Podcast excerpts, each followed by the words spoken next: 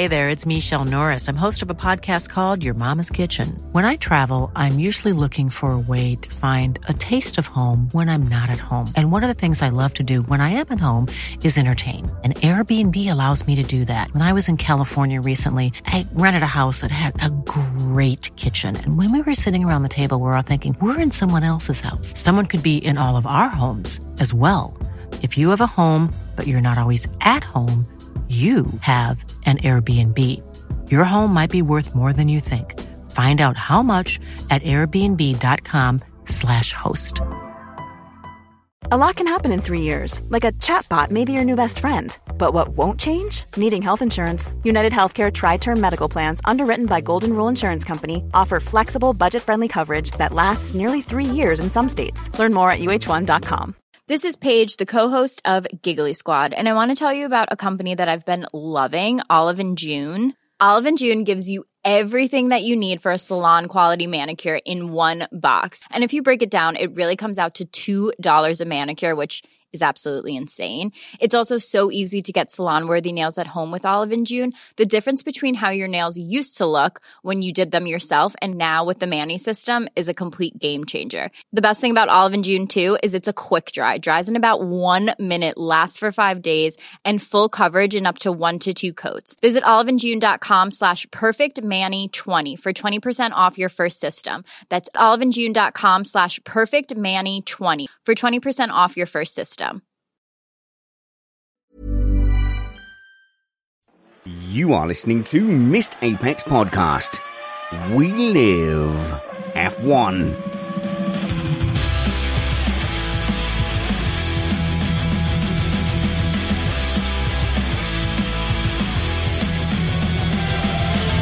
Welcome to Missed Apex Podcast. I'm your host, Richard Reddy, but my friends call me Spanners, so let's be friends. This week we're resuming our news ticker service for your convenience. We understand you have a choice of many Johnny Come Lately F1 podcast offerings these days, so thank you for flying with Missed Apex Podcast. May your takes be hot and your accuracy questionable, just like my panel. If you enjoy our content, please tell your friends.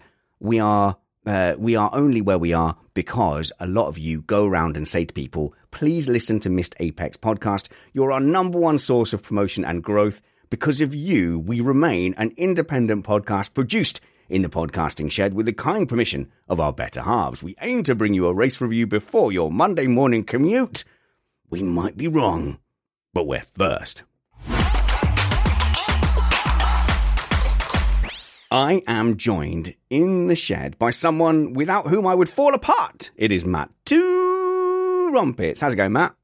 I'm very busy upscaling the 320 by 180 videos of car shakedowns that the team seem to think is appropriate to put out on social media these days. There is lots of things to talk about about the car launches. We are going to get there. And who better to talk about car promo than PR guru expert and expert commentator Chris Stevens? How's it going, Chris?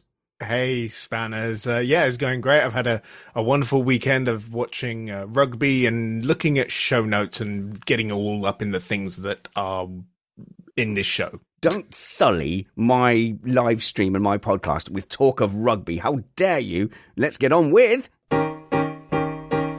Big Dirty News.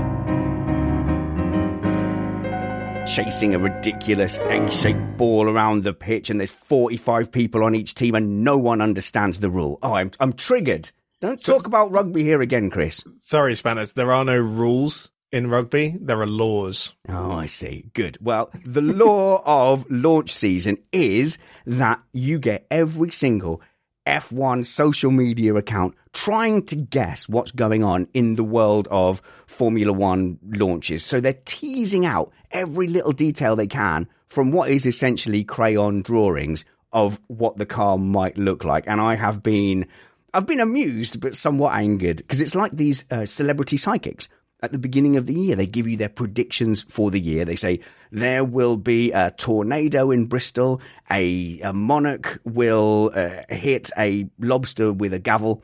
And then what you do is through the year, if a king does come along and hit a lobster with a gavel, they say, See, I nailed it, I called it. they had no real insight into why a king would hit a lobster with a gavel, uh, but they just threw out 100 predictions. They talk about the hits, they ignore the misses. So whilst uh, the uh, F1 Twitter, for example, is looking like this kind of this base of which source should I look at, which hot take should I take as gospel, which pundit, which uh, which person on uh, on on Instagram should I see as an oracle of knowledge? The answer is none of them. No one can tell anything from these these renders, Chris. And I've been going mad watching people trying to kind of pick apart this stuff and saying, "Oh, look at the the razor edges on the floor. That indicates that a high rake full." You don't know. You can't tell anything. This is very true. I think a lot of people tend to read too much into launch season, um, particularly because most of the time uh, the renders and the pictures we're seeing aren't even of the 2023 cars. And even if it is, you know, technically a 2023 car, by the time we get to preseason testing, it's going to look completely different um, anyway. So uh, I think uh, you know if you if you're you know Summers or or someone like this, and there is a a bit of value in going through everything with a fine tooth comb. But I think for you know us mere mortals, just enjoy the nice pictures and getting amped up for the season. Enjoy the pretty colours. Yeah. Yeah. So, uh, what's nice about this is that you were right, especially for the launches. There's oftentimes very little that can be told. And in fact, we saw um, for the Alfa Romeo launch, we saw a floor of dubious but apparent legality that did not show up at all when they rolled the car out to shake it down on an actual track. So, rule number one of launch season is wait for the shakedown videos, which annoyingly all the teams seem to be putting out in potato vision these days yeah. so that no one can see what's going on. But despite that, if you want some analysis, Summers F1, Scarbs, Collins, Sam Collins, these are all good people to rely on because they're not going to get fooled because they've been doing it for an awful long time. In fairness, a lot of those shakedowns are often used as the filming days as well. So a, a, little bit later on, we'll get the nice, cool 4K footage and all the cool angles. The drone footage. I've missed the drone footage, but the launch time is when we get all the drone footage. Not the rubbish one we saw in Spain uh, last year, but actual good, cool drone footage of cars. And we have seen two cars out on track already. Okay. The Haas and the Red Bull. I say we've seen them. We haven't really seen them, but they've been put out. Matt says uh, Matt says three. Did we not see the alpha on track also? Did we? Uh, did we? I don't, I, I don't thought recall. that we did. There has been some analysis of the alpha. I mean, they only launched it yesterday. So. Yes, I know we did, in fact, because the floor was different. The floor edges had them sausagey fingers on it in the render, but then when it was on track, um, it had a more normal looking floor. Oh, okay, so three then. Okay, but also, like, didn't we get like leaks of McLaren coming out with that weird uh, rear wing thing where they had like this almost like ri- a rib of rear wings that were flat, that were like 90 degrees to the to the floor, and you, and you go, oh look, maybe that's a genius invention. So really, for all this picking apart and all this, oh look at what philosophy they've gone down, it is essentially useless until you start seeing lap times. The only thing I think is true is that Mercedes is going back to black. because they have been posting yeah. an awful lot of yeah. black car content lately, really teasing and whetting our appetite for a return to what I think actually is a better looking livery than the classic Silver Arrow. So, eh, well, it must be hard for Mercedes because the silver is like iconic to their their brand. It matches it matches you know a lot of the cars they put out and their emblem but also from a racing point of view, a lot of people associate very good things with that black livery. It was successful. It sent a message. It was incredibly popular. You can understand why they would want to go back to silver, but as a, as a racing team and not a car company, it might be overwhelmingly tempting now to go back to black.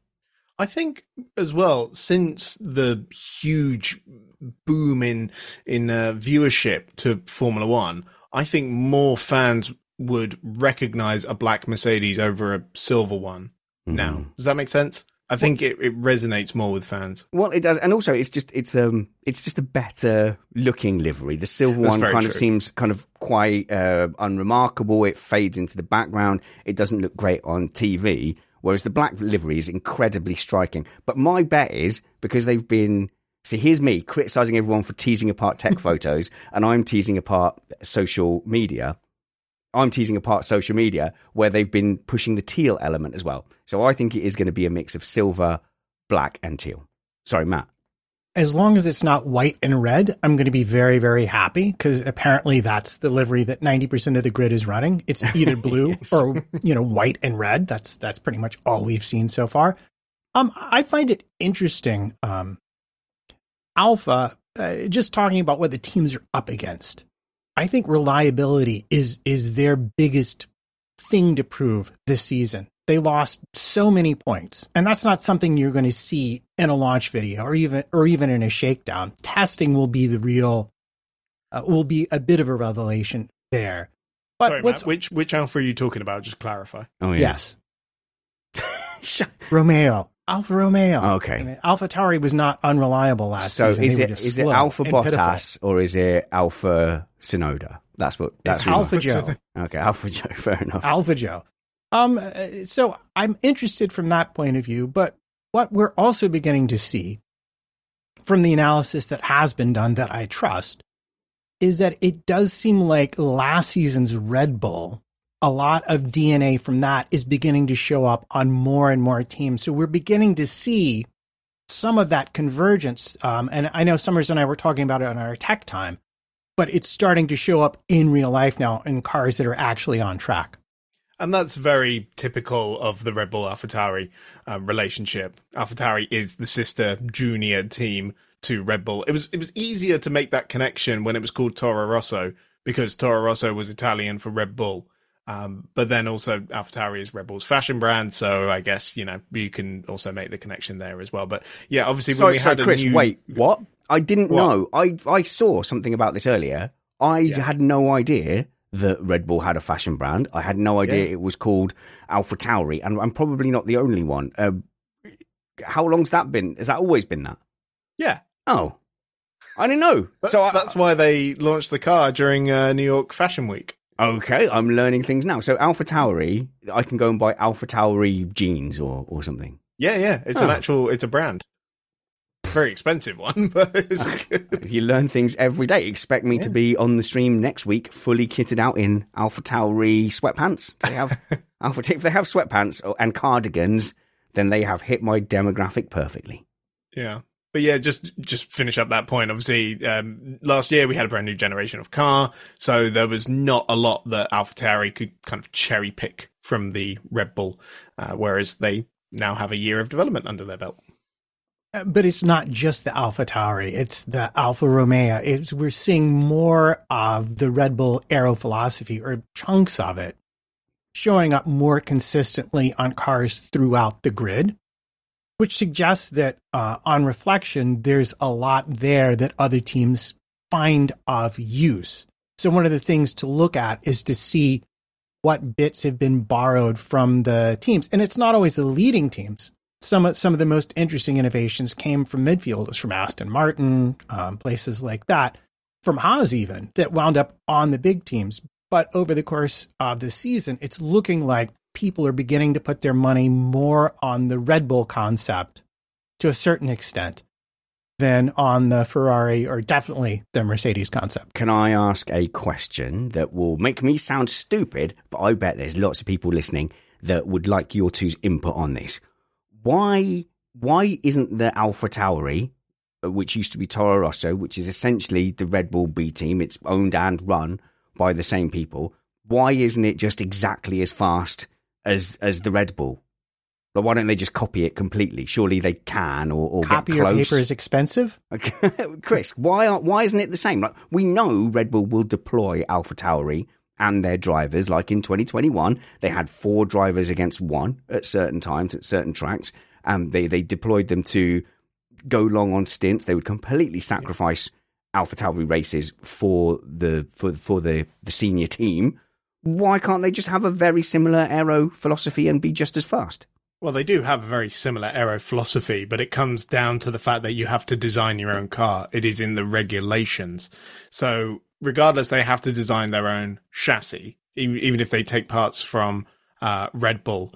And uh, you know, usually it's it's it's like the entire rear end. They just take off the the Red Bull um, effectively. But obviously, if you're if you're Red Bull, the company, then you want to invest as much as possible into your winning team, and yeah. that's always going to be the senior team, the one that is called uh, Red Bull, and that is their flagship marketing.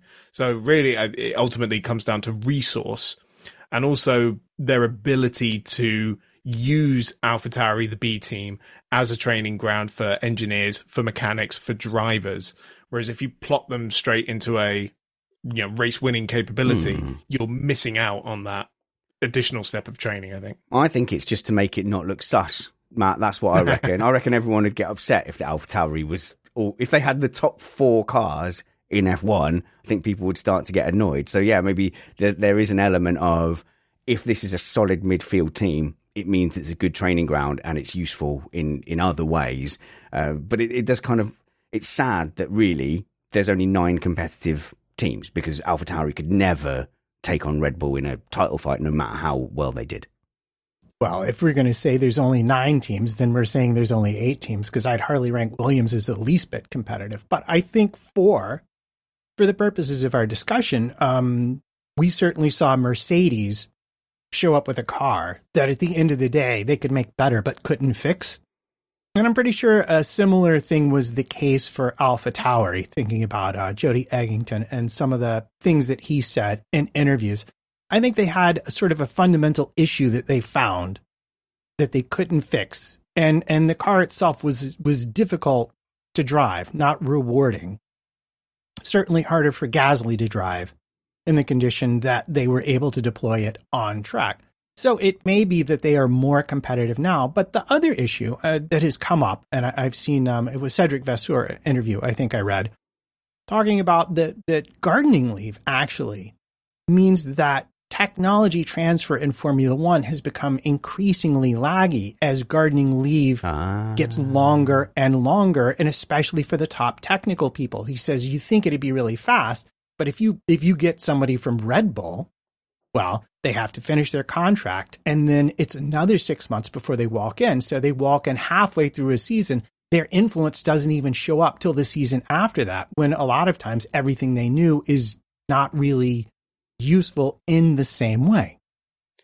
I think you see the same thing with financial investment as well, or like uh, McLaren's new wind tunnel, or Aston Martin's brand new factory and headquarters they're not going to have built that thing, you know, cut the ribbon with the scissors and then immediately come out with a race winning car. You have to allow for the development uh, time and the influential time to pass as well. It's almost like how um, if you were the first person to fly off to another planet, by the time you got there, we'd have figured out a way how to get there quicker. That's that is a very impressive sci-fi uh, and uh, and it's not sci-fi fact. Yeah, it's but it's a thing that they do in sci-fi as well. But that that's yeah. what reminded me of it. But you're right. There's no point setting off to the stars because by the time they're halfway there, you'll create a rocket ship that will surpass it. Exactly. Yeah, exactly. I want to just talk about that now. But instead, instead, let's talk about uh, the Haas launch and let's go to token American Matt Trumpets. Well, you know, the nice thing about Haas is they are very no nonsense with their launch. They said, here's our livery. And then they said, here's our car on a track. And we were actually able to see a, a lot of interesting changes. But I'd say the biggest thing to note is that they, as amongst the midfield teams we've seen thus far, they seem to be most closely aligned with the Ferrari aerodynamic philosophy. Shocker. Still. Yeah. Well, I mean, it's going to be it will be interesting to see what they can get out of it. Certainly, they were very, very um, competitive at certain races, but on the whole, their um, development schedule seemed to really bite them. They had a hard time keeping up as the season went on. And this is typical of Haas, isn't it? They they tend to come out the blocks running really, really strong. And you think back to all their best races, they were always in the first few rounds of the season. I think back to when Grosjean scored points on their debut in Australia. They were very competitive in Australia the following year as well. Um, and at um, Bahrain last year, very, very competitive. But as you mentioned, the maintaining that development is where it really tails um, off. And that has been a financial issue more than anything up until this point. But now with new um, title sponsorship in the form of MoneyGram, they're actually operating at the, the budget cap for the first time. So wait, is that uh, confirmed? Uh, so, Haas is operating at the peak, so they can win. Well, no, no, no, no, no, no, no, no, no, because there is obviously an awful lot not involved in the budget cap. okay. That that teams spend money on that does still influence the pace of the car. So uh, it's it's not a completely level playing field uh, just yet, but they do actually have the uh, the the money to spend on the competitive nature of, of the car for the first time uh, since the budget cap was was introduced. So that should hopefully uh, help to solve the issue of a lack of development across the season. Well, that would be good, Matt, because I think that might be my favourite driver lineup. Not, not the driver lineup what? that I think is the best. What? Uh, just just from like a they seem like not generally nice blokes kind of point of view. Not from okay. a, I, I think they're the best drivers or anything, but okay, let's put it this way: you can go on a you can go for a pint with uh, one driver pairing from one of the teams.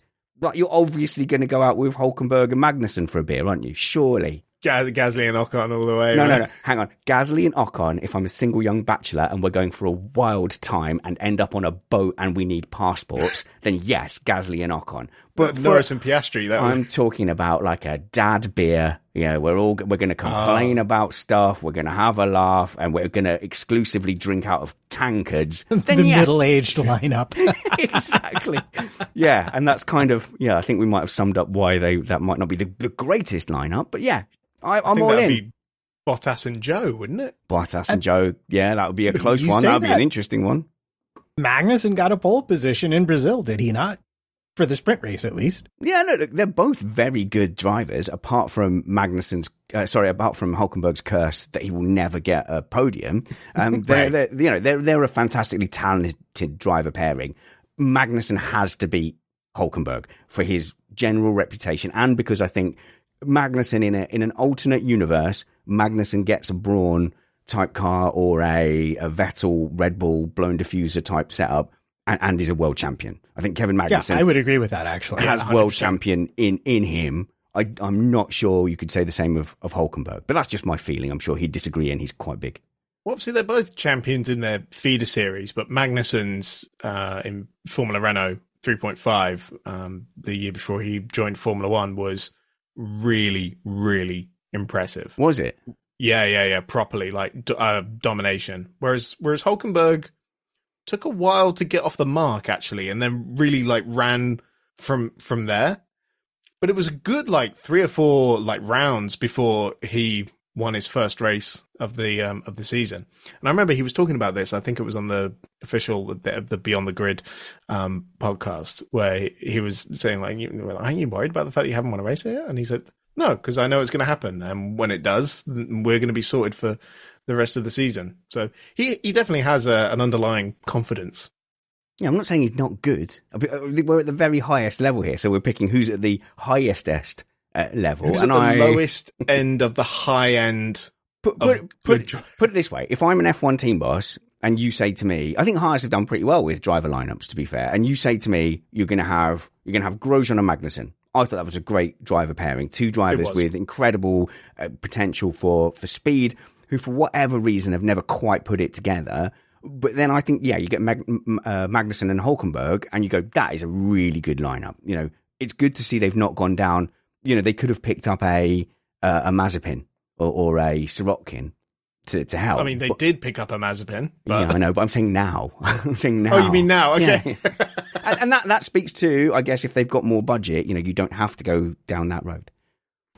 And that was their general philosophy. And the advantage of having a title sponsor um, is is that you do have the money to pick the drivers more so that you want. You're not forced to compromise in order to have operating budget. Uh, that said, we we've seen some interesting stuff on the Haas. Most uh, interesting to me, looking at least, is their shark fin, which is like stepped and has a cutout underneath. So so keep an eye out for that at testing if you like those sorts of things. It's very distinctive, and I'll be curious to see if anyone else runs any version of it whatsoever. Can I um very quickly uh, pick up on what um well you mentioned at the start of this um segment, which was how they just kind of threw the car out there and just went blah there it is enjoy Yeah. right Yeah. um, which I was love then that. fo- yeah followed by the Red Bull who spent 10 years waiting to show off a car that was basically identical to the one that came before it. Uh, but what I love since then as well like the AlphaTauri launch they just threw the car out and people went oh no we waited all this time for nothing. Uh, I love the fact that we've had such mixed uh, reactions. But obviously you know when you compare Red Bull is such a huge global brand and does so much more than what what it does in Formula One, and also had quite a big announcement to make in the form of Red Bull Ford powertrains um, as well to come before it. Um, then I think it it does make sense that they have a bit of a a bit of a, a, a season company launch PR event before before Oh. showing off the car. Well, I suppose we should talk about the the Red Bull, the Red Bull launch. I suppose that's a natural place to go. We haven't, we didn't cover that last week, did we? Because we were doing we were doing driver masterclass and then tech stuff. So we can go into the Red Bull launch, which was definitely weird. Uh, EJ has said uh, some money's just slipped into the Missed Apex tip jar after Spanish uh, after after Spanners mentioned Magnussen having World Driver Championship potential. That's the only reason I did that segment was to get a tip jar donation from a, a single Danish patron. But you can if you think we're doing good things here on Missed Apex podcast. Um, if you contribute to our tip jar. We will spend all of that on our advertising strategy at the beginning of the season. Last year, we actually we pushed for it and you guys gave us an embarrassing amount of cash. Every single penny of that tip jar was spent on an advertising campaign around the start of the season. I, I i've got some secret sauce which worked to to squeeze every value out of every penny. And and i would love to do that again. Uh, I, i'm not expecting a repeat of that miracle but if you would like to contribute to our ad campaign if you believe in what we're doing go go to missedapexpodcast.com forward slash tip jar, and not a single penny of that uh, will get filtered through my liver, I swear. And uh, I'd be foolish not to mention as well the opportunities on uh, Patreon um, as well, which, you know, for two pounds a month is where it starts. And you can join our growing amazing community um, on Slack, the live chat room as well, ad free feed, first dibs on uh, things like On our events, yeah. karting events and iRacing um, series as well. Uh, and yeah, more, more things like that. There are loads of little perks. So patreon.com forward slash missed apex as well. That's true. And if nothing else, uh, just if you want to chip in one ninety nine a month, then you get an ad free private feed. So remove the ads for thirty three p or thirty three cents a show.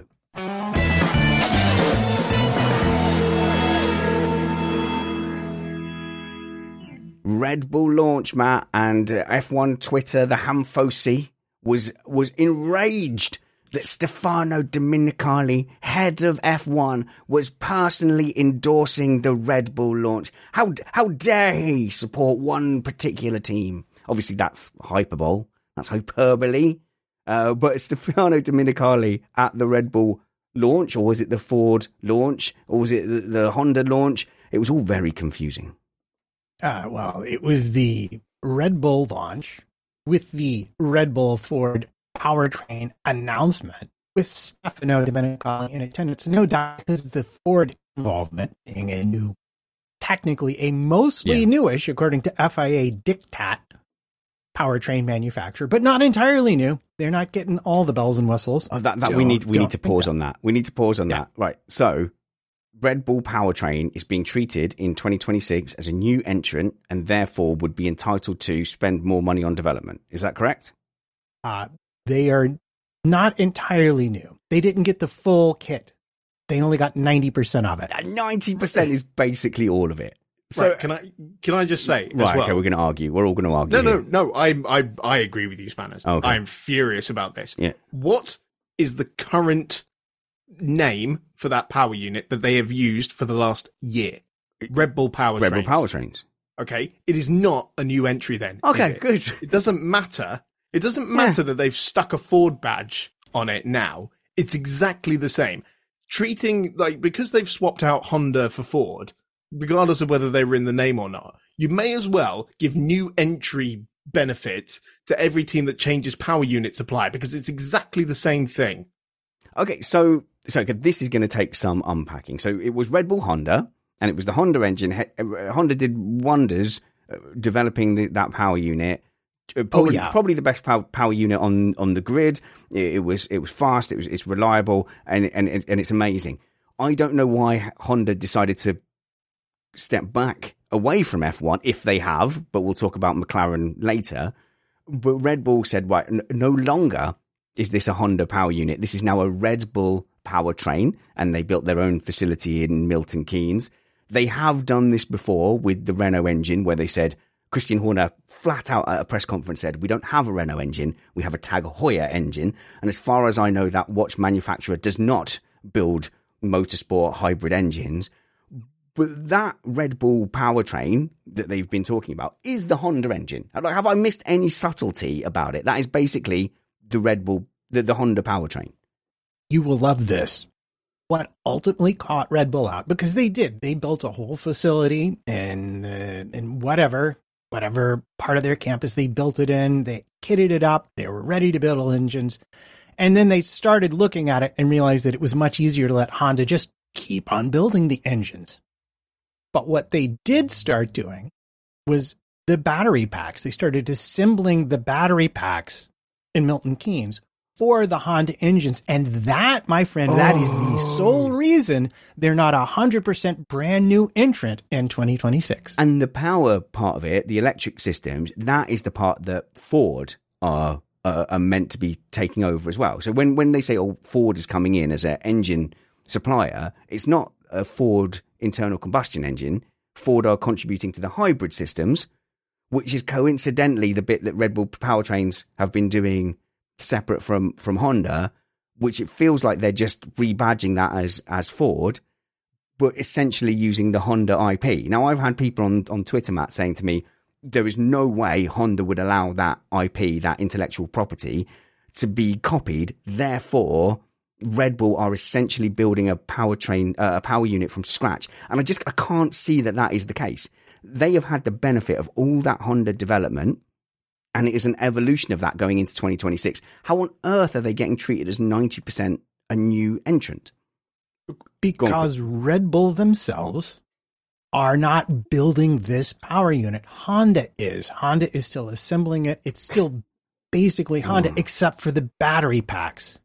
In 2026, it's going to be Red Bull assembling the power units in their own facility. Therefore, they're getting a lot of the advantage of being new even though, as you rightly point out, certainly a lot of the IP and knowledge will be lodged uh, in Red Bull's head.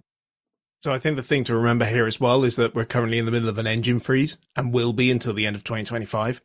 So even uh, though, you know, Red Bull PT, they've putting together the, the Honda engines, no one's doing any real development on, on these engines anymore. Um, so in in terms of that, uh, you know, Red Bull PT, they're not doing anything new. They're just sort of putting together what gets shipped to them from Japan. And I will go on to say that, like certain aspects of the engine, I, I think the plating for the combustion chambers, um, the, the shafts for the MGUH, which spin at a ridiculous speed, are very secretive. I don't think Red Bull is going to have that information because they come from other Honda divisions. But a lot of this is very standard internal combustion stuff. I think really the only fiddly bit is the turbulent jet ignition, which is now on all the uh, powertrains currently in Formula One. So again, it's not a wide, it's not the kind of secret it was when these when these power unit regulations first started out and mm. people were experimenting with this. The challenge for Red Bull is they're going to need a lot of research and development that Ford has done over the years to optimize their powertrain, both with the electrics and I think to a certain extent with the combustion. But Ford too is taking information out of this for themselves. But I'd say for Red Bull, the bigger win for them is the commercial partnership with an yes. American yeah, company. Yeah. And, and, I think this is an, an important point to note. Because I did see Hamilton fans getting upset that Stefano Domenicali seemed to be endorsing the Red Bull launch. I think it seems pretty clear now that uh, Domenicali was there really to welcome Ford back into the F1 fold, into the F1 family. And and I think there was a bit of a misunderstanding of what this would be. And I think it was a bit more of a Red Bull launch than a welcoming Ford in than perhaps he realised. So when they called him up to the stage, he just he was like, Nope. And he just didn't turn up. And uh, and you know that created quite an awkward moment in the in their launch, which was never acknowledged. They just uh, like a cat falling off a fence they pretended that was that was the plan all along. I meant to do that. Yeah, which is the correct way to deal with that misunderstanding.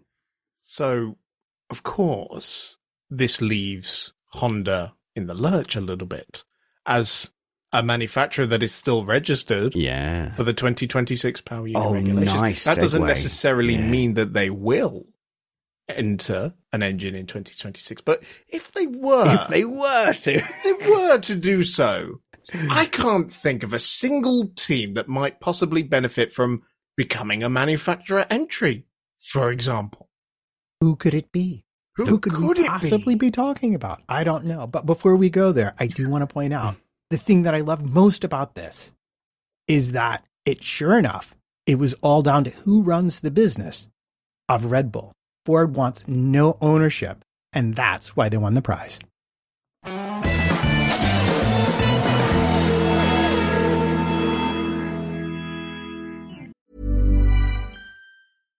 One size fits all seemed like a good idea for clothes. Nice dress. Uh, it's a it's a t-shirt. Until you tried it on.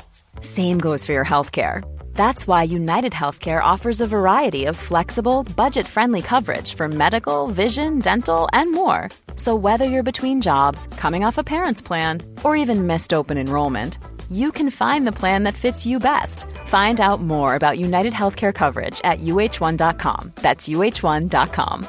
Quality sleep is essential. That's why the Sleep Number Smart Bed is designed for your ever evolving sleep needs. Need a bed that's firmer or softer on either side? Helps you sleep at a comfortable temperature? Sleep Number Smart Beds let you individualize your comfort so you sleep better together. JD Power ranks Sleep Number number 1 in customer satisfaction with mattresses purchased in-store. And now, save 50% on the Sleep Number limited edition Smart Bed for a limited time. For JD Power 2023 award information, visit jdpower.com/awards. Only at a Sleep Number store or sleepnumber.com.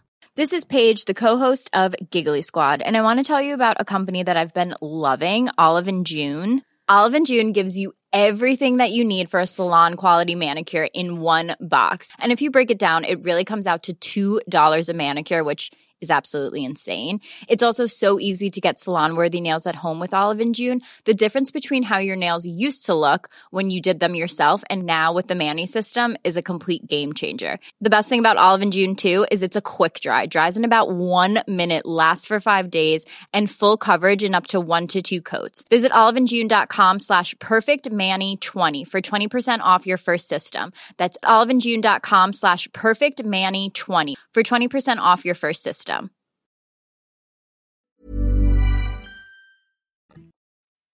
Well, as Chris very successfully segued into there, the rumours have been swirling that M- McLaren are looking at a partnership with Honda. And there are reliable reports from none other than uh, Mr. Joe Saward, who comes and, uh, and, and gives his experience and wisdom on this podcast as one of the longest serving F1 journalists in existence and history, um, has been stating that there have been conversations. But as Joe states, these conversations happen all the time. From a fan point of view, you might be forgiven for looking at that with skepticism, as the last time McLaren decided to to partner with Honda, they had ditched Mercedes, saying you cannot win an F1 championship if you are a customer team, if you're taking an engine from another manufacturer.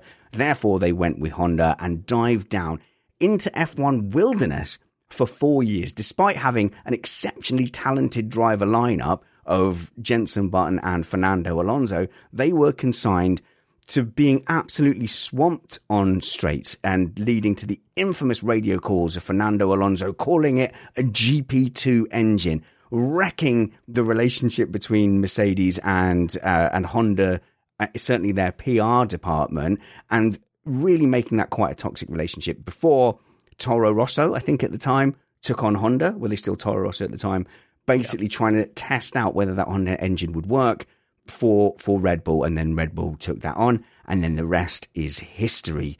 Surely, Chris, surely, if we were if we were best mates with McLaren right now down the pub, we're five points in, and they're going, do you know what? I just miss Honda. I just missed Honda, and like everything was fine. And I know there was problems. I know there was problems, but I, I'm gonna call. I'm gonna call them. And you're like, no, no, leave it, leave it, McLaren. It's no good. It didn't work for a reason. You're both good people, but it's not gonna happen. Yeah, that's um, God, that's a conversation I've had Sorry, I know, in real too. life. Um, this is more, this is more the ending of um, uh, four weddings and a funeral, Okay. where where they kiss passionately in the rain and everything ends out great. Um, I'm just a, I'm just a, just- am just a consumer team, a customer team looking at an engine manufacturer. that's Notting Hill, mate. Oh, is it Notting Hill? Oh, and I, and I got the quote wrong. Anyway, go on. Yeah. Uh, so, the, in, all, in all seriousness, right? Um, the McLaren that Honda knew before is gone, long gone. Yeah. Okay. What Ron Dennis said at that time about you can't win a world championship as a customer team, it was true, and it's still true. So, how do they go about, for example, winning a, a world championship again, and also retaining uh, the services of their star driver Lando Norris? Mm. Become a manufacturer. I mean, it just makes sense, doesn't it? Everything about it makes sense.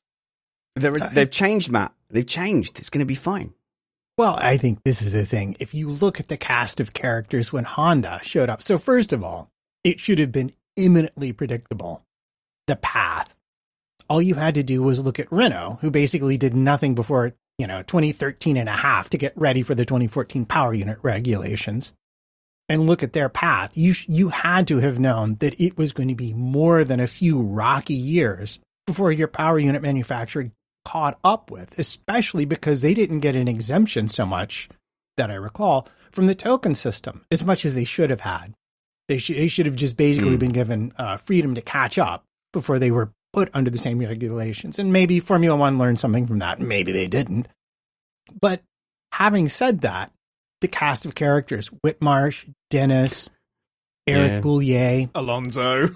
Alonso, all long gone from McLaren. Honda, having caught up and demonstrated a certain acuity, is going to want to find the highest team up the grid they can partner with and the team that has the most outside resources.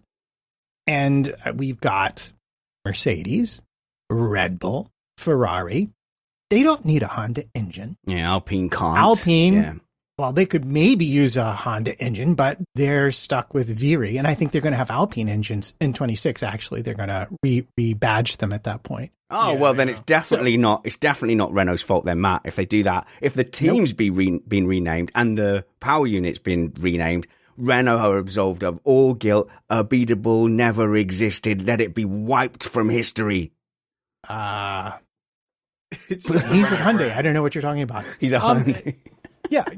So so McLaren is the best choice for Honda, and if McLaren want to become uh, a works team again, Honda is you know looking like a pretty good choice at this point. Maybe five beers in and two o'clock in the morning, but still. That's what it is. Five beers in at two in the morning.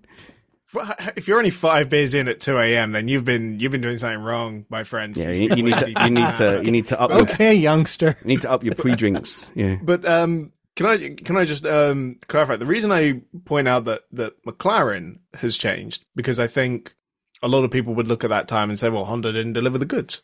I'm Like, Mm. well, do you think it's do you think it's a coincidence that as soon as they left McLaren, they started to be able to deliver performance, reliability, fuel efficiency, all the things a good power unit needs to do? And yeah. Uh, the reason was it the, I- the size zero concept of McLaren that they were so married was- to? Yeah. Yes, there were a lot of extreme demands from McLaren, which they made zero compromise for. and also felt like they could just sweep every single issue that they had under the carpet of Honda is rubbish. And as soon as they entered into a proper partnership with the Red Bull teams, suddenly things started to come together, didn't it?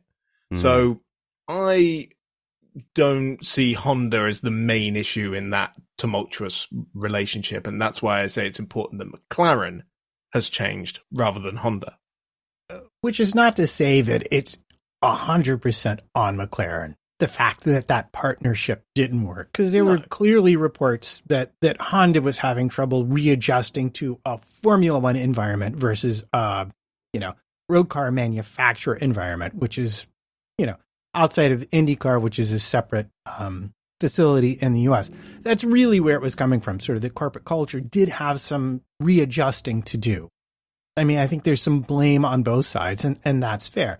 But the majority of it, I really do think, uh, came from McLaren. And if we look at what happened when Zak Brown came in and they changed management and they changed um, they changed engineering structure, sort of that blame game that started being played almost from the beginning when they showed up on track, I think represented a lot of the troubles that McLaren was having at the time because it was a culture thing. Everyone was blaming each other for it rather than working together to solve problems. And this is always where I love to hold up Mercedes as a great counter example.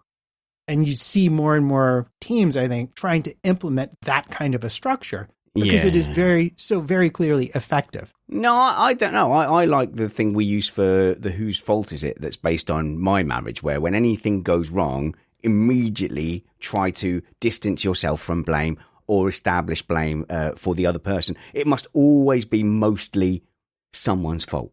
Isn't that the point of having kids, though? What, you blame the kids? I'd not even Bingo. thought of that. You're, you're oh, a genius. Yeah. yeah, right. Well, Chris. Spanish, you're a rookie if you haven't you haven't thought of that yeah, at no. this point. Even I have thought of that. All right. Speaking of uh, weird relationships, uh, well, golf has had a funny relationship with Formula One. You might remember a flurry of excitement from Formula One journalists around the Monaco Grand Prix two Monaco Grand Prix ago? It wasn't. Uh, was it last yeah, season? 2021. Was so it 2021? G- g- golf, golf as in oil, not oil. golf as in silly trousers and. No, so sorry. That bats. is because I'm back in ex- Essex, so um, you know I'm, I'm, struggling between my vowels. So ball and bull, like the the the, the ball with yeah. horns and the bouncy ball. Going to no. sound the same from now on because I'm here. Golf. So so so golf and golf is going to sound the same. So no golf, golf Oil. G- Gulf have had a funny relationship with Formula One. Yeah, that big launch, all the journalists got excited. They'd clearly been invited for vol au and cocktails and champagne. And all it really was in the end was a, a livery change. So a one off sponsorship for Monaco. Right. So this obviously, this is about the, um, the Williams uh, launch that happened uh, last week, where we were told. yes, there was more build up. no, no, I, I, we, no, we weren't. No, we weren't told though, were we? Because I think just someone made rumors. it up. I think, and someone this, made up this idea Chris, that the golf livery was going to come back, and there was going to be a Porsche yeah. deal involved in it as well. And it was clearly absolute tiddlewaddle. Yes, and it was. It, it, it should never have been trusted. And but but but what I will say is, all right, I know I know everyone's disappointed that we don't have a a golf livery, Why? Golf title sponsorship. Okay. Because it's a gorgeous, it's gorgeous, orange Spanish, and blue. Really is. It's a great looking car. Okay. But from what I understand about it, it is the start of a, a, a growing partnership. Oh, okay. Between the two, well, where it will it will it will increase, and it should primarily uh, be involved and led by fan engagement. Uh, now, quite, you know, what this is going to in, in, involve in okay. details.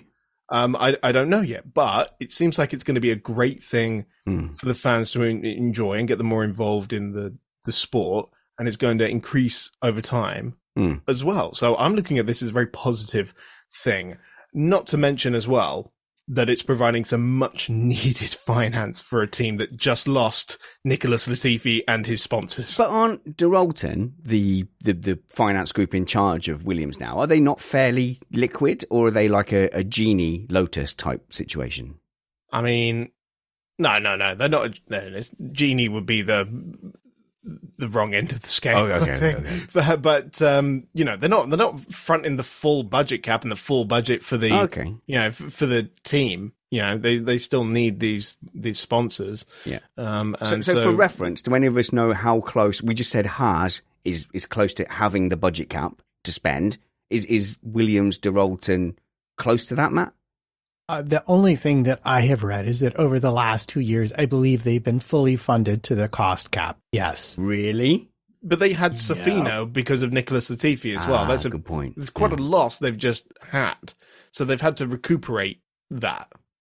But they are actually getting more uh, interest from the US now because of um. Logan Sargent. Sargent. Oh, okay. Is, is he of drinking age? Yeah, in America, we've been making How all these allergies. Can he even? Can he even partake? What is his actual age? And I don't know. Is, it- oh, is he twenty? I'm going to look it up. Real Okay, quick. you, 21 is the age of legally entering an establishment and drinking. Yeah. It hasn't always been, but that's more or less what it is now. Yeah. But but what a lot of my age British people are, are looking at is is is this is this a way that Williams can go up the grid? Because certainly with, with Albon, you've got someone who can deliver consistent results. Sargent's a little bit of an unknown, but the the really the main thing is, do they have the budget to develop? Do they have the budget to start going up the grid? Because Williams at the back of the grid is terrible for F one.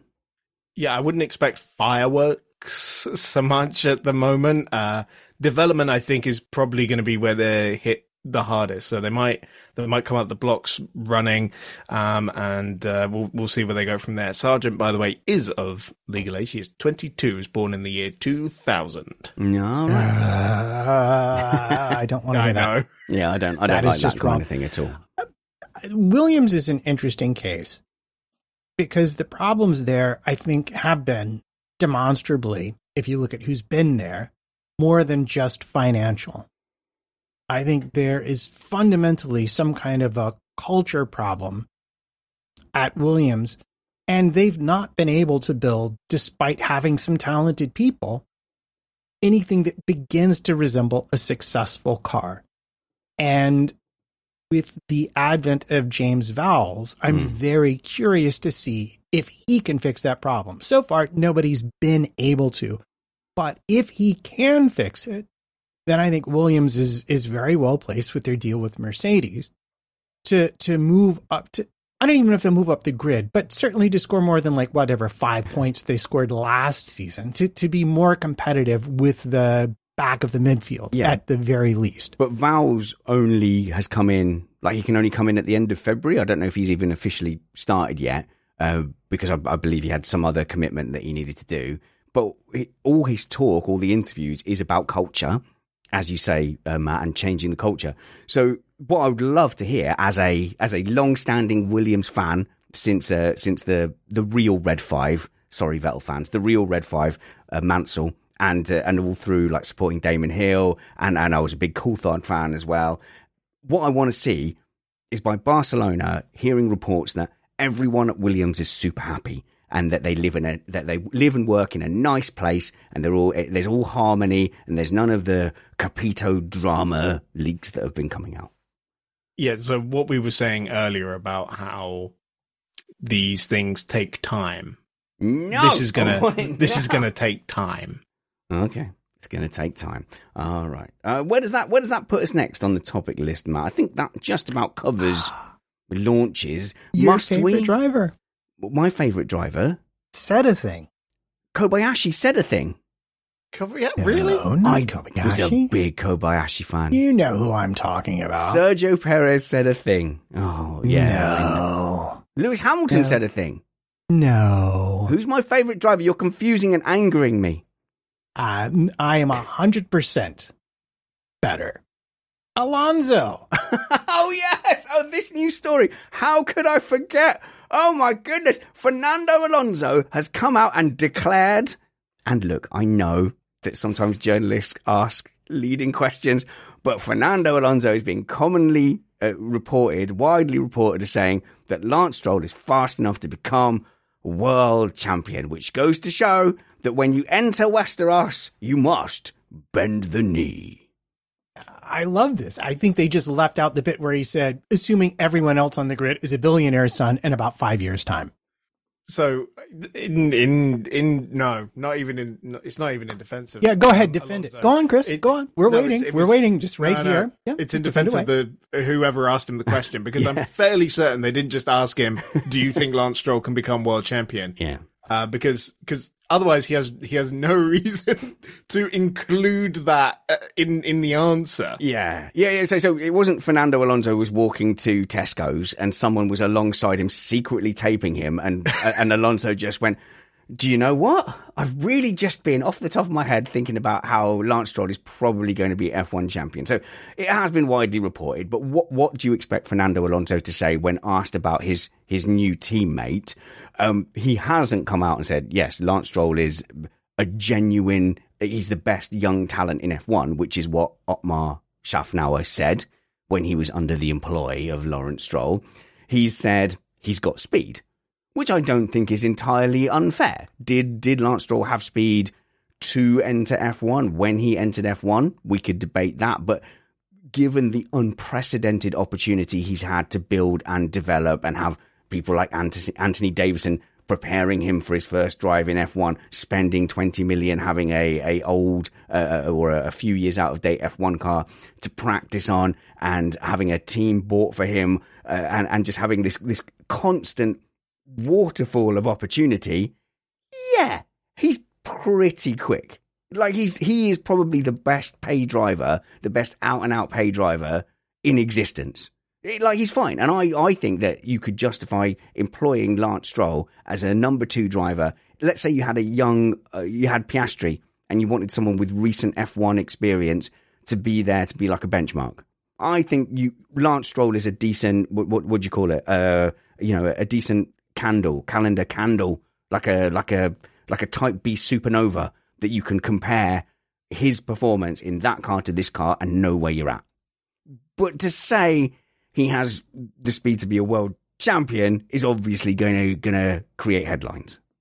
Well, I love this. I mean, he could have said he's fast. He's had really good results in the wet. It's challenging and it's, you know, it's going to be exciting to be along someone who has that kind of talent. Because after all, this is what you'd expect. But he very clearly went on to say, has the possibility to be world champion. And I don't know. We were talking about Magnussen earlier. I don't know about you. it's not. But if you asked me to pick which one of those two drivers I'd bet on in a race, yeah, I'm pretty sure I'd choose Magnussen. No, but, but, but if you remember, like on this podcast, like a few years back, I was warning of the possibility that that Lawrence Stroll, and this was pre cost cap, would have had the ability pre cost cap to, if it was his will, direct a billion dollars at a Formula One team have a second driver that is instructed to not win the world championship, and Lance Stroll could pick up a world title. Like he is good enough to do that. And there are drivers who have picked up world championships by being in, in incredibly dominant cars and being the number one driver. So there is that potential. But even a 57 year old Fernando Alonso in 2023 has got to wipe the floor with Lance Stroll and make that, because in my opinion, he is going to do better against Lance Stroll than Sebastian Vettel did. I think Fernando Alonso is a better driver than Sebastian Vettel. Feedback at missedapex.net so Matt can deal with the fallout of that comment. But but Alonso, even at his age now, I think like all things being even, is is going to show his talent against Lance Stroll unless there's something strange going on. So th- those comments are going to be very quickly shown to be, well, that's not quite true because he doesn't have the speed of an aging Fernando Alonso. So you have to you have to think what is the game? What game is Fernando Alonso being is he playing? Is he being paid just so much money that he will actually be a supporting driver? It can't be that. He's got to be just playing nice until he finally pounces. Surely. Uh, sorry, Matt, then Chris.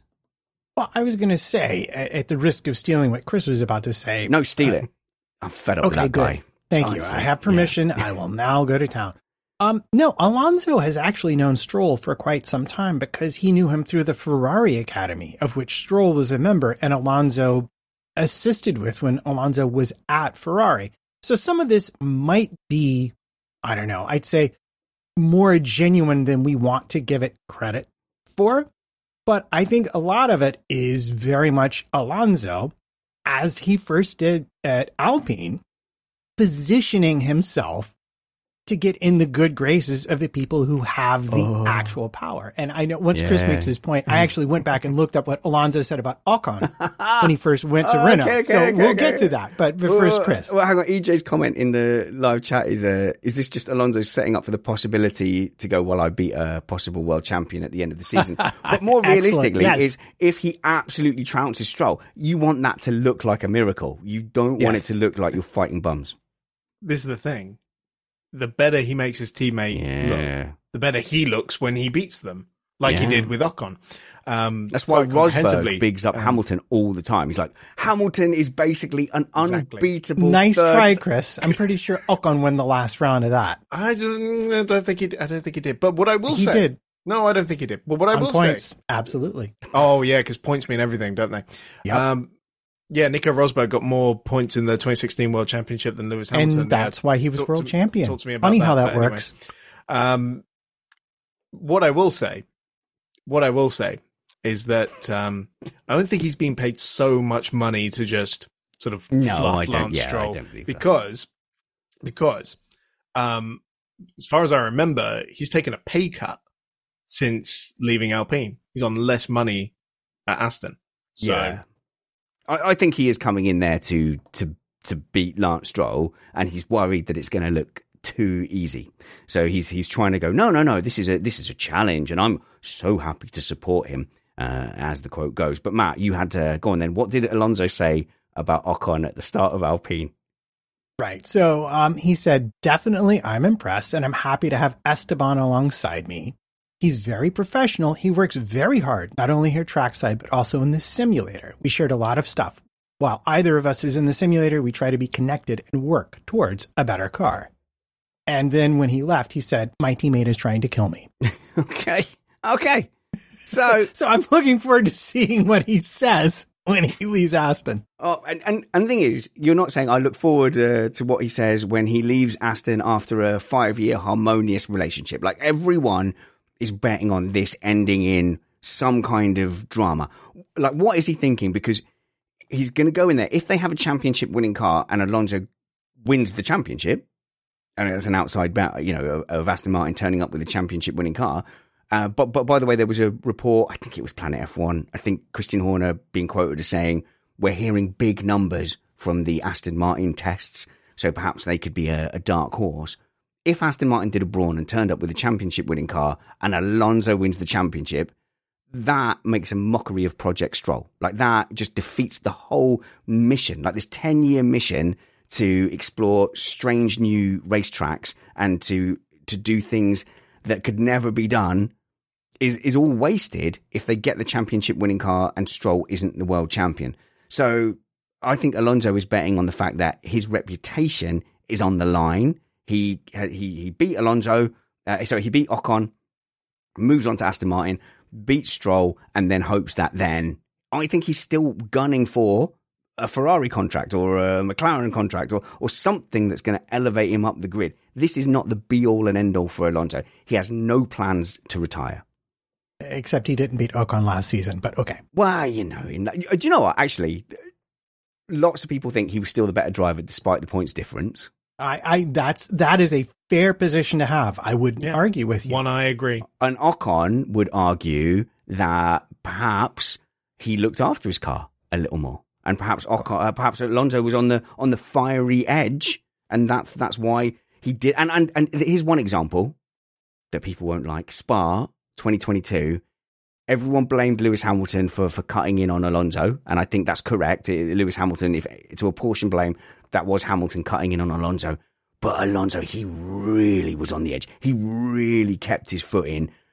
The the smart play in that situation all day long was for Alonso to to to lift off, let Hamilton get in front, and then and then slot in behind and get a good result.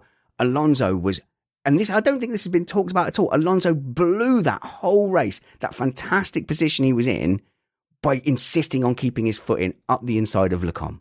And that's the kind of thing that perhaps Ocon didn't do. Because if you look at Ocon in the Force India, in like 2018, 2019. You know that epic charge, five cars going down into Le in lap one in Spa-Francorchamps, where he had the chance to get up the inside and punt Vettel, Vettel, yeah. Vettel's Ferrari off into existence.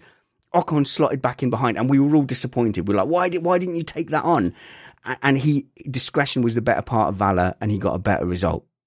I, I think those are two quite different scenarios. No, though. they're From- exactly the same for the no. From memory, the Alpine was incredibly fast at, at Spa, probably faster than the Mercedes. So Yeah, I'm just saying he. Kept, I'm just saying he kept his foot No, in in an odd way where I don't think he'd have kept his foot in against Verstappen, against a, lot of other drivers. I think he saw Hamilton, and I think he saw I'm gonna, Oh I'm gonna wait, fight this to is the this death. a version of Verstappen and Hamilton drive against each other differently than they do against the other drivers on the grid? I think a lot of drivers because drive, it's a little personal. I think a lot of drivers drive against different drivers because it's you know it, it's different. Like anyone against Magnussen goes, I'm going to take that front wing. Why does Magnussen have front wing end plates? I want to take it from him.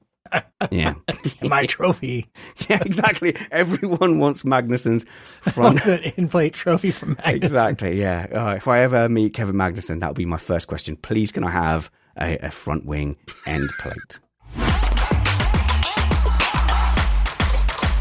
Next topic on the, well, probably the last topic. Can we stop talking about what the FIA president says? Please. yes, yes, Okay. yes, we can Oh, good. Why is that? All right, that's it. Because he's Brilliant. No, no, no, no. Sorry, sorry. Uh, pre- go, on, go, on. go on, Chris. Chris. No, I've oh god, I'm so I'm I'm so relieved that we're talking about this. Um because the reason we, we won't hear from him anymore is because he's no longer involved in the day to day running of the Formula One World Championship. Now, this was part of his manifesto that he was not going to eventually uh, be involved in the day to day running of Formula One. But the timing of this Yeah. following a series of controversies surrounding List them. Mohammed bin Sulayem.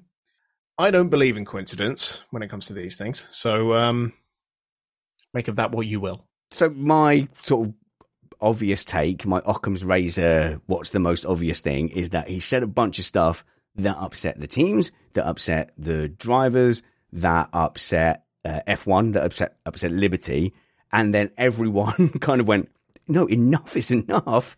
Uh, you are you have to you have to either go or you or, or I think at the very least, Matt, they said you're making our positions untenable. You are in political terms, you have become a distraction. Well, so uh, yeah, I, think to a certain extent, I suspect his own people probably put it to him that that he was doing more harm than good, let's say. But having said that, it's also I don't know, looks kind of clear to me as an alleged sort of thing that there was a very concerted effort to make him look as bad as possible because There some of the things he said Oh, Liberty and the teams didn't like. And I Mm. find that to be a very dangerous territory Yeah. for the sport overall, given the nature of the decrees which they just finally got out of with the EU anti competition people. So uh, in the UK, we had a political dra- uh, drama, comedy drama called The Thick of It, and uh, yes, Prime Minister. We and, and I guess you guys had like House of Cards.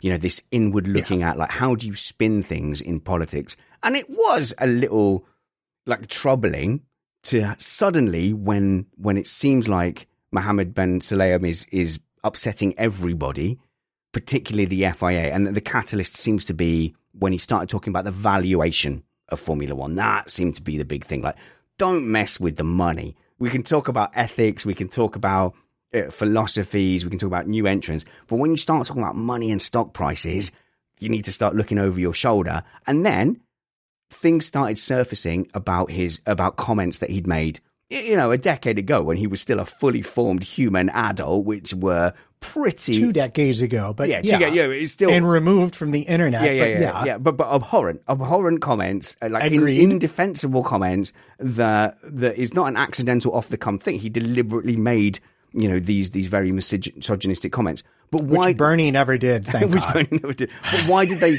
Why did they come? Sorry, that's an old joke. Look it up. But why did they come to the surface at that specific point? And then, as Chris says, you know, you can be skeptical of coincidences. And and I think in all those uh, those political dramas we talked about, that is called a briefing. So there was a briefing against Mohammed bin Sulayem in the press. And and that is that kind of sinister thing that you were talking about, Matt. There, where there was definitely yeah, there's there was a will to get him to move on from the role. These stories started surfacing. They're true. He said those things, but the timing was very targeted and direct. Yeah, it's suspect. And let's be clear, I'm only wish to discuss his actions right now because Sure. I think they are most germane to our discussion. Yes, as as in charge of the FIA, I think we all find what he said earlier to be reprehensible and hmm. not acceptable. But he's had two decades to go to therapy and sort it out. well, well, we don't know if he has, but okay. Uh, we don't know if he has, but he's not, as president of the FIA, been anything but supportive of, let's say, women in motorsport, for example. Sure. So, uh, you know, we, we can just sort of say, Yeah, so, so for me, it was the timing of the, oh, look what we Yeah. found. So there was definitely a briefing against him. So that, that that says to me there was a will for him to move on. We're being told, like, no, no, he's keeping his job. He's His statement basically amounted to, I will say less things out loud. yeah, pretty much. But I think the thing that really did him in, I, I think the thing that's most problematic is the new teams. Oh, okay. He's very clear that Liberty and the teams very clearly don't want new teams. And he's opened up a process and said, I want two new teams because that's what the Concord Agreement currently allows for. Two new teams, It's only two. only two, up to 12, 24 cars on the grid. But that agreement is running out. So he, as president, if he thinks that's best for the sport to have more teams in the sport, raise your hand if you'd like to see some extra cars on the grid. That's all of us raising our hands. Mhm. Okay, well, then you agree with the FIA on this one, and F1 is absolutely trying to torpedo that along with the teams. Why? And this is the dynamic tension because FIA regulate the sport for the good of the sport. It's F1's job in the form of Liberty, Formula FOM, to sell, ah, So to put a package on Yeah, that yeah, yeah, and sell it to the rest of the world. yes. Now, obviously, there's a lot of overlap here, but occasionally there's tension. It's clearly in Formula One's interest, the business side, to not have to deal with new teams. They have a thing, they can sell it. Hello, New York. Yes, I know. I love I love my traffic people. Good. They have a thing, they can sell it, they can package it nicely. Everybody knows the main players. They have to do very little work and they can take more money from it. If two new teams show in, yeah, the teams get more money up front, but longer term, that's a pie being divided into more slices, and the teams don't like that. And potentially that causes a problem with all of the teams having adequate funding. Do we all remember when all the teams came in last time with the promise of a cost cap? How many of them tanked and failed and looked miserable on TV? Exactly three. And nobody wants to see failures like that on TV anymore, which is why Formula One is very, very, you know, and I think rightfully so, very, very concerned about who they let in the doors. But from Mm. a sporting point of view, getting some fresh blood in and giving some young drivers more chances to be on the grid and just simply having more cars there is, I think, the right answer. So there's always should be this dynamic tension because we have a regulatory body on one side and a commercial body on the other side. And occasionally they're not going to agree on stuff. a bit of an aside because I, I do want to to roll back to maybe explaining a little bit uh, the relationship between the FIA and, and FOM. But when you said who wants more teams on the grid, we all put our hands up. Most of the people in our patron Slack group also put their hands up, um, but a few sort of thumbs down. So I just want to say, if you only want 20 cars on the grid, you must also object to uh, natural track limits like grass, walls, and gravel. And if you if you hate open runoff, that's fine.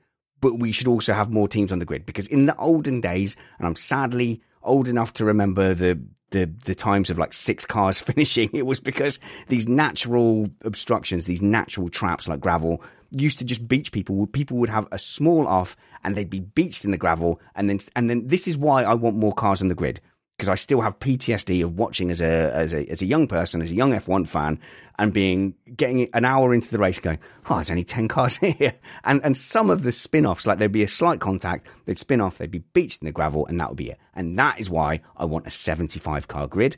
That is why for the Missed Apex F3 Championships, which will be broadcast live on an iRacing broadcast stream on YouTube on the 25th of February from the Circuit of Americas, that is why I have a 60 car grid because no matter how much carnage there is, we always settle down into a good race up front. Uh, but Matt, can you give us a, a, a little bit of a, just a very short primer? Why, if Liberty Media, FOM, what does FOM stand for? Uh, Formula One management. Okay, Formula One management is essentially Liberty a holding company for the commercial rights. But that's F1. So F1 is Liberty That's F1. Media. Uh, they are headed up by Stefano Domenicali and Liberty Media Group, and they they decide the broadcast rights. They sell it to to whoever, like Sky TV or F or manage uh, F1 TV Live. So so they've got the commercial rights to it. Why aren't they also in charge of the FIA, who do the rules and, and who are a non-profit organisation looking after the future of F1? Why, why aren't they together? Why isn't that one group? Well, uh, let's start with this general thing. It, it is normal for sports leagues to behave as monopolies. And it is normal for monopolies to be reg- highly regulated or illegal under most of our current economic systems. Having said that, what happened was all the way back in the 90s, kids, and you might want to settle down because this is a long story. Uncle Trumpets is sitting by the tree. Everyone gather round. For a long and boring story. That's right. This is the one you want to put on when you're lying in bed with your earbuds, but you can't quite fall asleep. Anyway, um, it came to the attention of the European Union that Formula One as a sport was engaging in, well, certain activities that limited uh, the commercial reach of certain other parties. And they decided that this was bad. This was not allowed. They were going beyond making rules for the sport to make the sport good, and they were making rules for the sport to absolutely kneecap all potential competitors. And this is against the backdrop of what is called the FISA FOCA wars, where there was potentially a Formula One was going to split itself and see some people, sh- you know, shoot off and try and start their own series. Happened over here in the U.S. with IndyCar and CART, but they managed to patch things up. The long and short of it was a decree from the EU about what could and could not be gotten away with. And the way they solved the problem, much like Solomon, was they split the Formula One baby into the regulatory body that regulates the rules for the sport and the commercial body, which was then in charge of packaging and selling the sport as a commercial product. Therefore, I can sell the sport, but my selling of the sport can't can't kneecap any competitors because the FIA is only interested in the overall well-being of the sport uh, as a sport rather than making money from it. And to make it all work, the FIA cleverly sold the rights, TV rights for 100 years for what amounted to sort of a paltry sum to the commercial rights holder. And unfortunately, uh, F1 hasn't become massively more popular overnight. Yeah, Mm. fortunately, they're not losing money on that. Why they didn't go for royalties on what was collected, I to this day, I, I think I think Bernie said, "Oh, just trust me. This is really a good deal for you because you Oh. get the cash up front." Always take the percentage, kids. Always take the percentage. And uh, yeah, so we are where we are. Um, but the problem you have is is F1 actually was just recently released from this deal, not too long ago. In the last couple of years, EU said we are no longer monitoring this. You have maintained the conditions we set forth. Congratulations. We're not going to worry about it anymore. But if the commercial side has enough influence to literally take out the FIA president, well, I can be fairly sure that the EU might become very, very interested in that again. And that's something nobody wants. So when I talk about my concerns, that's really it. They do have to be careful because if not, someone's going to report them and they're going to be they're going to be much more limited in how and what they can do than they currently are. And right now, overall, the system's working pretty well because the sport is popular. We have lots, we have more money coming in. The teams are on a better financial. Nobody wants to upset this apple cart except just for playing politics. Except the FI, the current sitting FIA president, it seems. So the the team, he was in open warfare with the team bosses, openly calling out uh, Christian Horner and Toto Wolff. Stefano Domenicali has has come out. It seems very much opposed to the this the so called uh, ban on f- freedom of expression, and uh, he he seemed specifically unhappy with the FIA stance on that, and and I think he's probably seems to have annoyed the drivers with things like jewelry bans and, and focusing on what is possibly the wrong thing. So the day to day running is now going to be by Nicholas Tombazis, who thankfully head of single seaters. Yeah. Yep. Uh, say say again. Single what now? head of single seaters. Oh, head of single seaters. FIA. So ex Ferrari yeah. guy. I don't know anything about him, and I'm kind of hoping that that remains the case. So I think the best thing for everyone is if I I don't care or know about Nicholas Tombazis. Yeah, I think uh, did he work for Renault for a spell? Maybe he he's he's bounced around between teams and the FIA. Um, and again, I'm not going to say I approve of all of what Suleiman's done, but I suspect all of this. And really, what I want to point to is do you remember when Formula One said, we're going to have six sprint races? You love sprint races, right, Spanners? I do. I you love, love sprint races, so don't much. you? They're your favorite thing, aren't the they? more races, the better. And, uh, and Suleiman said, well, wait a minute. We're the FIA. You know, we're going to decide whether or not that happens. Hmm. I, I feel like uh, F1 and Liberty might have been treating him and the FIA as very much a rubber stamp for whatever they wanted to do. And although, again, I don't approve of everything, I like the idea that that is not necessarily the case. Spanners, I wholeheartedly agree with you. Yes. That I don't want to be hearing stories about Yeah. the FIA True. or Nicholas Tombazis now. Yep. I want to be hearing stories about what's happening on track and what's happening inside Formula One between the teams. Not so much with the with the FA, the the commercial rights holders, whatever. I don't care. I care about racing, and I think that's the same for ninety nine percent of the people watching uh, this sport. Yeah. And I don't want to be hearing about the absolute farces that were, you know, for example, Japan last year when they announcing the points Oh, and you know, yeah. no one knows what it is and is Missiles Max going off in the world champion, all background. this, and, right? yeah. I don't want any of that. Okay, I want good racing, and hopefully, uh, I agree. Hopefully, we won't be hearing too much from the FIA now. Awesome. Right. So let's just look forward now to the the live launches that I will be continuing to ignore and just catching up with later. So we have had so far Red Bull, Williams, Alfa Romeo, Alpha Tauri with uh, the drawing of, and you didn't seem like a big fan of the Alpha Tauri drawing. What was your specific beef with the the rendering?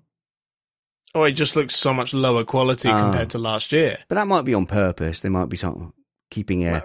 Well, Maybe, but Formula One did a side by side, and it just it looked awful. Oh, okay. Well, tomorrow, which is Monday, uh, we're going to have the McLaren launches and the Aston Martin launches. I, I, I don't know if there's anything to look out for there. Perhaps we'll get another awkward Lawrence Stroll just staring at the camera, telling us things for 20 minutes. Ferrari ruining Valentine's Day by, by doing their launch on the 14th. No, they're improving. Breaking hearts. Breaking hearts. There you go. Hey.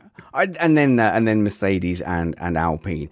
And I'll maintain what I've been saying for all of the off season is that you could completely ignore all these launches and tune in for the testing or even FP1 in race one, and you, you really you won't you won't fundamentally miss anything. I'll tell you what, though, it is unusual. I don't remember the last time this happened. It is unusual to see all the launches done so early, like a week before testing starts. Mm. A lot of the times, you get teams launching their cars on the first day of testing. Uh, so uh, that's um, that's unusual. There's a level of readiness and preparedness there that I haven't seen for. Oh well, PR readiness. uh, That's all. Well, I okay, yeah, that's that's that's very true.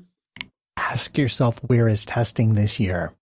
Bahrain. Yeah. It's not in Barcelona. Shipping is a thing. Logistics is a thing. And so we're seeing these teams ready sooner because they don't really have a choice. Yeah, but we all know they're show cars anyway. It's not like they're going to stick the actual 23 chassis in front of an audience. Mm. We've seen three cars on track. I bet you will see all the cars run a filming day, which is mostly what they use for shakedowns now. Mm. Um, So- because so they have a Yeah, so shakedown is will this car fall apart? So the, let, let's put mostly all the bits in it and just see that it at least runs on track. So that's not really for the designers. That's not for lap times. That is more for the mechanics that are, that are going right. Does this physically get around a track? Does it does it Yeah. shake the driver to you know? Does it shake his bones? Yeah, well, and they have to use special tires that are limited to 100 kilometers for a filming day, and 15, I think, if it's an event like when they ran the Red Bull in in New York last year. So, so you will see most of the teams try and do this before they actually go to testing to to look for system problems that they can they can troubleshoot between now and when actual testing starts, when the cars will be under Yeah. a lot more stress. And, and for all the aero philosophy and the strakes and uh, are they high rake, are they low rake? There are there are going to be at least thirty people across the paddock that are just wondering if the clips for the wiring looms are going to to stand up to the G-force around the test track. So, uh, so I think there is enough going on for us to get excited. If you're a fan of a particular team, then I, I accept it is very exciting to see. Well, well, what livery is your team going to be wearing? It's like a kit launch in football, isn't it? And what merchandise can you line up and pay? 30% over the odds for this season. And uh, I think, 30%? Well, I think, well, I, That's, that's really good. well, more than last 30. season is what I was thinking. Uh, like, I don't buy any team kit. I've never bought a piece of Formula One team kit because the price is just is horrendous. Where did you get your super trendy Haas cap from? I that was a gift. That was a gift. I'm kind of a I'm an international podcasting icon. Occasionally, people send me things. I've got a Latifi helmet over there. I've got a I've got a Lewis Hamilton mini helmet over there. Um, it's a very lucky And position to be in. Spanners, Lance If- Stroll merch. if you want to send me stuff, I'm more than open to being uh, to being sent stuff. Uh, but yeah, no, I mean merchandise. It's um, it's definitely aimed at uh, a demographic that I didn't grow up in. Chris, it's it's the you know football kit as well. It's the same thing, and you wonder is the whole point of the livery launches aimed at, at merchandise to a certain extent? Uh, no, I no, it's very much a PR commercial. Oh, there you go. Uh, there you go. There you go. I mean, that includes you know the the merch, but I think it's more about um keeping the sponsors happy. You know, I remember when I got married, somebody told me weddings are for the families, marriages are for you and your wife. And I want to say that launches are for the marketing, but testing, that's for the team. Yeah, there we go. Mm. Well, if you want to follow a marketing expert, follow Chris Stevens by following at Chris on Racing on Twitter. And That's me. also, you can follow Matt at MattPT55 or search for Matt Trumpets on Facebook and Instagram. And you can follow me as well. I'm Richard Ready on Facebook. You can be my friend there. My DMs are open on Twitter. So at Spanners Ready. And you can email me and Matt uh, by using the email address feedback at missedapex.net, wherever we see you next. I would urge you to work hard, to be kind, and have fun. This was Missed Apex Podcast.